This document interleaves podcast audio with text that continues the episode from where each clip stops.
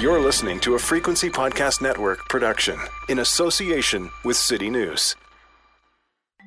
It's time to rejoice, fellow Canadians. We have survived another winter. Almost everywhere in this beautiful country of ours, the temperatures are rising, the sun is shining. We did it! All that remains now is to dust off our porch chairs, unlock the cottage, pull out the patio furniture, relax and bask in the glorious spring weather. And summer is coming. So, what could possibly spoil that? Right. Those fing things. Mosquitoes. The scourge of Canadian summers. And most of the methods that we have to control them involve pesticides, which aren't great. So it's worth asking is there another way? A better way to keep these incredibly annoying creatures under control? Oh, and also, when I say under control, does it have to mean keep to a reasonable, minimally annoying level? Or can we just try to exterminate them? Do we really need mosquitoes anyway? I'm Jordan Heath Rawlings. This is The Big Story. Sean Prager is an assistant professor at the University of Saskatchewan where he researches insect ecology. Hi, Sean. Hello. How are you doing? I'm doing all right. I'm not looking forward to mosquito season. Most people aren't, although mosquito season does bring other pleasant things. So, you know. That's true. And we're going to talk mostly today about mosquitoes in big cities um, and specifically a new project in Edmonton. But maybe just to start in regards to mosquitoes in cities in general, how big a problem can they be to big cities if they're not controlled in one way or another? It depends on the city. You know, geography is the big driver in many ways of whether or not you have problems with mosquitoes. Mm-hmm. Um, you know, because on their own, mosquitoes are not anything more than annoying, right? The reason a mosquito is a problem is because it's the vector of diseases, and that really then depends on are you in a city in a location in which there's a disease about which you need to be concerned. So, in some cities more so than others. Well, speaking of that, then uh, from here where I am in Toronto, I remember. You know, probably more than a decade ago now, for several consecutive summers, uh, West Nile was huge news and a real concern what happened to West Nile? Did it leave our area? Did it did it go somewhere else? Did we figure out how to control it? Um, it just doesn't seem to. Obviously, the last couple years, there's been a more important virus to talk about, but it, it seems to be largely relegated to the background in terms of mosquito-borne risks. It's endemic now. Ah. When you're thinking of, and probably this would be say around when I started graduate school, when it first showed up, it was a um, it was a new problem, and it was only sort of recently found and you were finding people that were sick and people still get sick on some with some frequency. I mean it's not unheard of but we now have better ways of monitoring it. We understand what it does and we have more established ways of managing managing it or the mosquitoes and, and we know to the extent to which we have to do so. So it's still there. Mm-hmm. um, every year in ontario there are cases of west nile birds and horses and in people. It's just that we don't make so much of a big deal about it. You kind of equated two things there. When we talk about managing West Nile, are we really talking about managing mosquitoes or are there other aspects to it? When you manage a vector borne disease, with few exceptions, you're always managing the vector. And in fact, that applies to really sort of any vector borne disease, whether it be something that affects humans or livestock or plants. Um, there's very very few examples to date where you can do it otherwise, and so you're always managing the mosquito. So, how would a big city like Edmonton or Toronto typically, before we get to the interesting program we're going to talk about, typically control its mosquito population? What is what has been the standard for that? Uh, once upon a time, the standard was to drive around with a truck spraying DDT, but that's obviously been transitioned to driving around in trucks, driving, spraying other pesticides, and then now really to do none of that. So especially for things where we have a more developed understanding of what to do, we have tiered approaches. A lot of it involves the use of larvicides and monitoring. So a lot of it is monitoring. So you you can assess the relative risks of what you have. So are the mosquitoes in pools or birds or whatever transmitting a particular disease you have to worry about? Mm-hmm. And then a lot of it's cultural control and encouraging people to not keep water standing and all those sorts of things. And then, yeah, then we use larvicides. So we have different kinds of relatively soft materials, sort of BT toxins that we can put into water and stuff to kill the the larva of mosquitoes. And then it, it tends to ramp up from there, where there are often or occasionally aerial applications of insecticides with helicopters and airplanes and things like that. But that's usually only if you have a real problem. And in fact, that's why you see that more commonly in places like Texas or something where you have other mosquito problems. But it's an array of tools, a lot of which starts with relatively sort of active monitoring and and um, low level preventative things. So from DDT to pesticides to now, uh, what sounds like you know some insecticides, but much more targeted. What have we learned about trying to control these populations through uh, spraying, whether that's from a truck or, or targeted from a helicopter? I think we know that you can do it. I mean, once upon a time, again, and it depends on the it depends on the material. So DDT was very effective for killing mosquitoes. It just isn't particularly good for other reasons. Mm-hmm. We've moved on to other things, and and it's insects, especially mosquitoes, they develop resistance, and so we know that there's consequences of using these things and it's not always optimal. And it's not that precise and and it can work but it's not the most effective thing. It's a a last resort when you're sort of desperate i think in many cases. So tell me what's happened in edmonton then to change their approach and and as somebody who studies this why it interests you Oh, what happened in Edmonton is that there's a, seems to be a bit of a conflict where people have decided that the traditional approach that they had been using of sort of aerial applications of insecticides is maybe undesirable and that they want to move to things that are less crude, less use of insecticides, less spraying the countryside to try to limit mosquito populations and um, perhaps less extreme, I guess, in, in some ways. And so the I guess the city council and various people have have, have pushed towards a more um, holistic approach to managing their mosquitoes. What does that holistic approach look like? Well, and I mean, you know, it's funny. So, so I would say it looks like doing what a lot of ecologists and insect management people would say you should do anyway. It's you know, if you were doing this in other things, we would refer to it as, you know, integrated pest management, using the tools available to you, particularly sort of the ecological tools to reduce those insects that you don't want to, to remove pests. And so it looks like using a whole array of tools rather than relying on insecticides. Um, and really, this is the approach that people have been taking in, say, agriculture, or at least been pushing for for for 40 or 50 years. It's just a little bit less effective sometimes or less likely to be adopted in sort of control of urban animal medical pests. Explain a little bit more about how you can landscape or design public areas, urban areas, wildlife areas to help control a population of mosquitoes. So it starts with the biology of a mosquito. And it's worth noting that, I mean, when we say a mosquito, there's you know numerous mosquito species. So in North America, there's maybe 170 ish. About I can't remember the exact number. Uh, far fewer necessarily in Alberta, but there, there are many species. So it's, it's worth starting to say that, like, you know, while we say mosquito, we actually need many species of mosquito. Of those, of course, only several are ones that we particularly care about because many of them don't bite people. And ultimately, it's things that bite people that tend to be what we are interested in. Right. So having established that, nearly every mosquito species lays their eggs in or around water, and they basically all have an aquatic nymphal stage. That is, as juveniles. So if you think back to your basic entomology, if you remember from say grade school, right? You you have an egg, and in this case, you have a a larvae. Larvae sort of like the caterpillar, but in this case, the larvae is sort of an aquatic thing that has a little siphon that sits at the top of the water typically.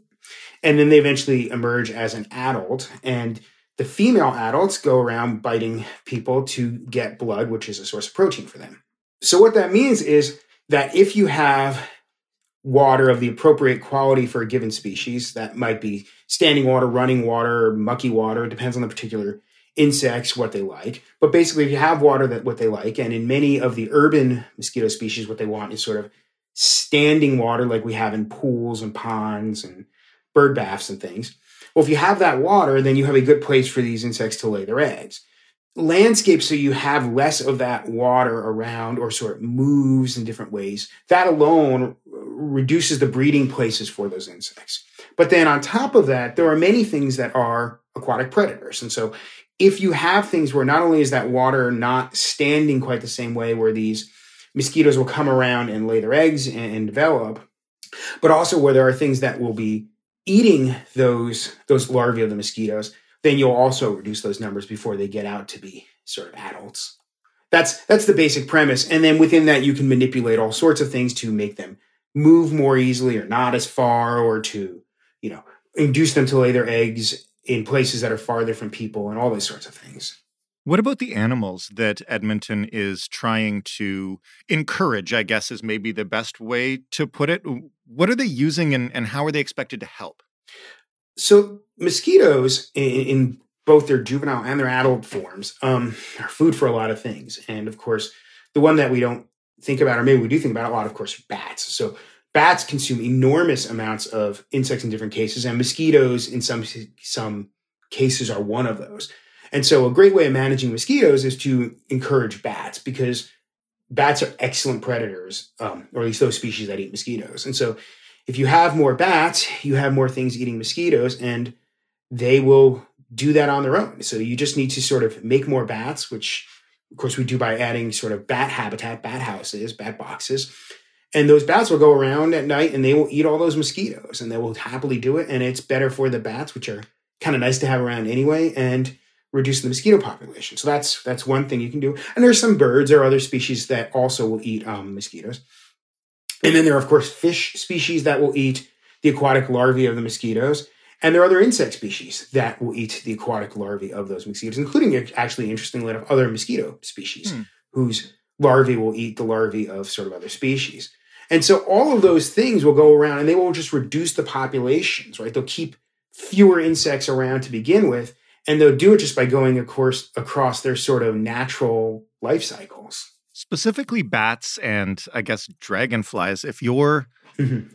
the city how do you make sure that uh, these creatures i guess end up where they're needed and that they seek out uh, the right prey um, this sounds like a stupid question as i say it but uh, but how do you know that that's actually going to happen well, this gets to the individual biology of the individual organisms. Um, with bats, it's probably a little bit straightforward. You place bat boxes in those places that are near where the mosquitoes are likely to be or where you want them to remove the mosquitoes. And so the bats are going to live in the bat boxes and they're going to go out looking for food. And like many things, if there's a lot of food sources nearby, the odds are, at least theory would say, that they're going to eat those mosquitoes nearby because why would you fly farther to find them? So that's the simplest thing is you add bat boxes in the places that you want to either not have mosquitoes or where you think that the mosquitoes will be and the bats will consume them. So that one's in some ways, at least theoretically straightforward.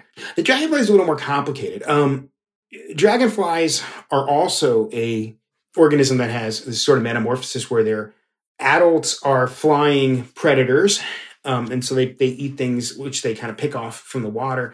And their juveniles, so their larval stage, is very voracious as an aquatic predator. So if you add those into the water because they are not going to move out of the water until they are adults, um, if you pick the right species, those that you know to consume mosquito larvae, and you put them into the water where you want, and you make sure that those conditions in the water are suitable for those juveniles, right? So not polluted, not too saline, whatever it is that they like well then those those larvae should go around in the water eating the mosquito larvae because they need food. Um, it, it's a little more complicated as adults. The adults can fly pretty well, and so they. I mean, it's possible that they would move to other locations, but Similarly, if you have food sources, you're going to probably stick to where the food sources are. Ultimately, that's what it comes. A lot of it comes down to making sure that you sort of add them and then keep the conditions that they like, so that they uh, stay put, basically.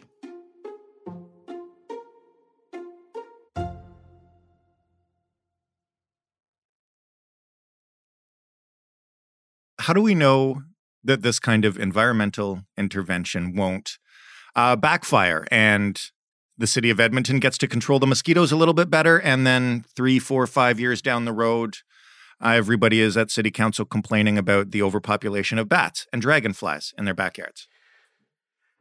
Um, how do we know that? Well, the good thing is that this is a little different than, say, the you know, like cane toads in Australia. We're suggesting the, or, or they're suggesting the placement of things that are already generally native to the area. And so we know this, or at least we can make a pretty good guess based on our fairly in-depth understanding of population biology. I mean, that's that's ultimately what comes down to, particularly aquatic ecology. People have been studying things like dragonfly larvae for decades. And so we have a fairly good idea of how they they act on some pretty specific levels. Um, and so there are things that would naturally be expected to be found in water. So in most places in which you have aquatic environments, we expect these organisms to be here. I mean, this is something that we know. And so we're not adding things that are unusual, and therefore we expect them to follow the sort of basic dynamics, which is that if the population of mosquitoes goes down, then the population of predators will follow because that is what ecological right theory and and and, and many many many many hundreds of studies have shown us happens, which is that if you, you know if the number of prey go down, the number of predators will go down with it, and so we shouldn't have overpopulation of, of these organisms. Um, Makes sense because they're not invasive because they're they're going to follow what we would expect to happen. So, speaking of the numbers of prey going down, is the goal here, and I'm sure, uh, well, I know I would love it. I'm sure lots of people would to eliminate all mosquitoes in the city. I know um, Alberta has a whole thing with rats in that in that manner. But do we? I guess my question is just: Do we actually need mosquitoes? I know everybody hates them. Uh, what role do they play in the ecosystem? You know, this is an uh, so this is a really sort of a complicated question in a way, and and it has several layers. Um, if we step out from from from Alberta and we just look at mosquitoes in general, people have thought about this a lot. And, and people have thought about this a lot, partly because, again, while in our regions, mosquitoes are mostly annoying. They re- that's that's primarily why we don't like them. Obviously, in other places, they are substantially more problematic than being annoying. And of course, in parts of South America and certainly parts of Africa um, and Southeast Asia, places with malaria and dengue, right? You know, they're responsible for more deaths than any other animal. And so in those cases, there's a different equation. And so people want to eradicate them, or at least certain species, because you, you want to get rid of the risk of malaria and dengue. What we seem to believe is that they do serve a role in, in the ecosystem. And in some of those cases, it may not be that dramatic. So people have thought about different species. And in many cases, if you remove them completely, we would guess that other things would fill their niches. But but it's hard to know, and it's probably specific to each environment. All those things that we just talked about that eat mosquitoes, well, if you take away all the mosquitoes, they have nothing to eat. And so that's a problem. They may turn to eating other things, or they may themselves not have anything to eat. And that's not necessarily desirable. Some mosquitoes are pollinators. People don't think about it that way, but adult mosquitoes, even the females, when they're not eating blood, uh, eat nectar from plants, and so they are they are the pollinators of certain things. Although as far as I know, certainly not in North America, is there anything that's exclusively pollinated. Um, and so, like lots of things, they have an ecological role. I mean, they they serve purposes um, in some way or another, or at least they they have a role in the environment. You know, if you remove them, you get whatever happens when you remove something, and, and it's a little bit difficult to predict. But the general belief is that it wouldn't be the world wouldn't come to a screeching halt. Like it wouldn't be in the environmental devastation if it were all gone. Right. But in most places, at least in most places in Canada, they're not causing the kinds of trouble where I think it's warranted to try to eradicate them. Does that? I'm not sure if I quite answered your questions. It does, and I'm on, I'm honestly kind of fascinated by how you must feel as somebody who studies them when a jerk like me or anybody else is like, "Can't we just kill all these things? Like they're super annoying." Uh, does that make you mad? No, because because because someone who thinks about mosquitoes even part time like I do, um, you know, you come to it from different reasons. And again, I, I think that they're annoying and, and people don't like being annoyed and they make you uncomfortable. But also, I do think that many people understand that they are the cause of some severe illnesses in places. And so, you know, even those of us who think about mosquitoes carefully from from say an ecological perspective or from other perspectives, we are thinking about how you can get rid of them. But I think often we think about it realizing that most places we want to get rid of them it's either we want to drive the numbers down to the point where they're not going to be problematic for people, but really what we want to do is it's a public health issue. I think in most cases. So right. that's why there's millions, perhaps even billions of dollars at this point spent on considering different ways of managing mosquitoes. Um, because in many places they are a real problem and you would want to eradicate them. And I think that that's that's the other half of this, of course, is that there is a, a of thing of an ethical decision you have to decide, right? Is what what is the value of the risk of of environmental damage or, or um, you know things you don't like or, or whatever relative whatever considerations you have relative to the perceived benefits of getting rid of the mosquitoes. And I think if you were in some places, they would say it's a no brainer that, you know, half a million people to a million people die of malaria. And so probably getting rid of the mosquitoes is worth to save a million people a, a year. Um, but to you know, not have mosquitoes bite you when you're on your back porch in Muskoka is maybe not the same thing. That leads me to my last question. I really appreciate that answer. I'm just always fascinated um, by folks who spend such a great deal of time studying uh, creatures that that other people don't frankly like. Um, but my last question, which is probably just a practical one for anyone who's listened uh, this far, you mentioned standing water uh, as something the city can do. What can people themselves with backyards, Muskoka cottages, you mentioned porches, etc., uh, do to keep their own hyperlocal mosquito populations under control? Same thing. Same thing. You can, you know, you can get rid of standing water. You can go and buy larvicidal discs. They they call it Bacillus thuringiensis israelensis. It, it's a it's a sort of a bacterial derived, well, it's a bacteria or a bacterial derived toxin. So it's essentially kind of biological control. And you can throw them in the water. It's just like what the cities do, and it will kill the larvae of the mosquitoes. And it's fairly specific, so it shouldn't bother anything else. So obviously, those those things you can do to keep the mosquito numbers down. You can try not to let your bat, bird bath sit around. You can have the water move. All of those things, obviously. And then you know, if you're really concerned about being harassed by mosquitoes, you can sort of take kind of personal preventative actions, right? DEET works extraordinarily well and it has for for decades, and we know this. And so if you're particularly concerned about being bit by mosquitoes, you can use DEET. And there are several other now alternative um, compounds we also know work uh, nearly as well that are also repellent. So, I mean, those are good options. We now can in Canada buy at least some clothing that's been impregnated with compounds to make them anti anti insect, anti mosquito, so you can wear those. Oh, that's cool. Yeah, so that's really cool. And so so you can do that and you can walk around for hours and the mosquitoes probably will never come near you. Um, they have a, a pyrethroid insecticide impregnated into them. So it's kind of harmless to people, but the mosquitoes really dislike it.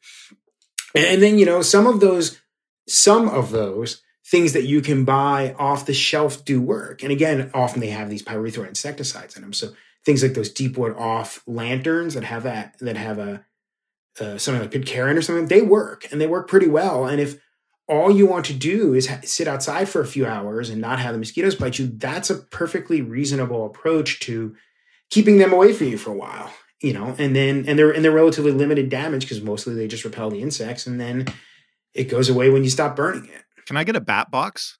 It sounds cool. You can get a bat box. Yeah, there are there are several organizations that will um well, there's several organizations that will help you out with them locally in different places, and there's also instructions online usually for making bat boxes. They're pretty straight. They're pretty straightforward, and they're cool. Yeah, they're they're really neat. That's amazing. Thank you for all these tips. Uh, thank you again for walking us through this, and uh, here's to a relatively mosquito-free summer. Thank you. You're very welcome. Sean Prager of the University of Saskatchewan. That was the big story. For more, head to thebigstorypodcast.ca. Find us on Twitter at TheBigStoryFPN. Write to us The email is hello at thebigstorypodcast.ca. Find us on your smart speakers by asking them to play the Big Story Podcast. Find us in any podcast player you like. Just put us in the search bar, scroll down, subscribe, favorite, follow, rate, review, anything they ask you to do. Thanks for listening. I'm Jordan Heath Rawlings. We will talk tomorrow.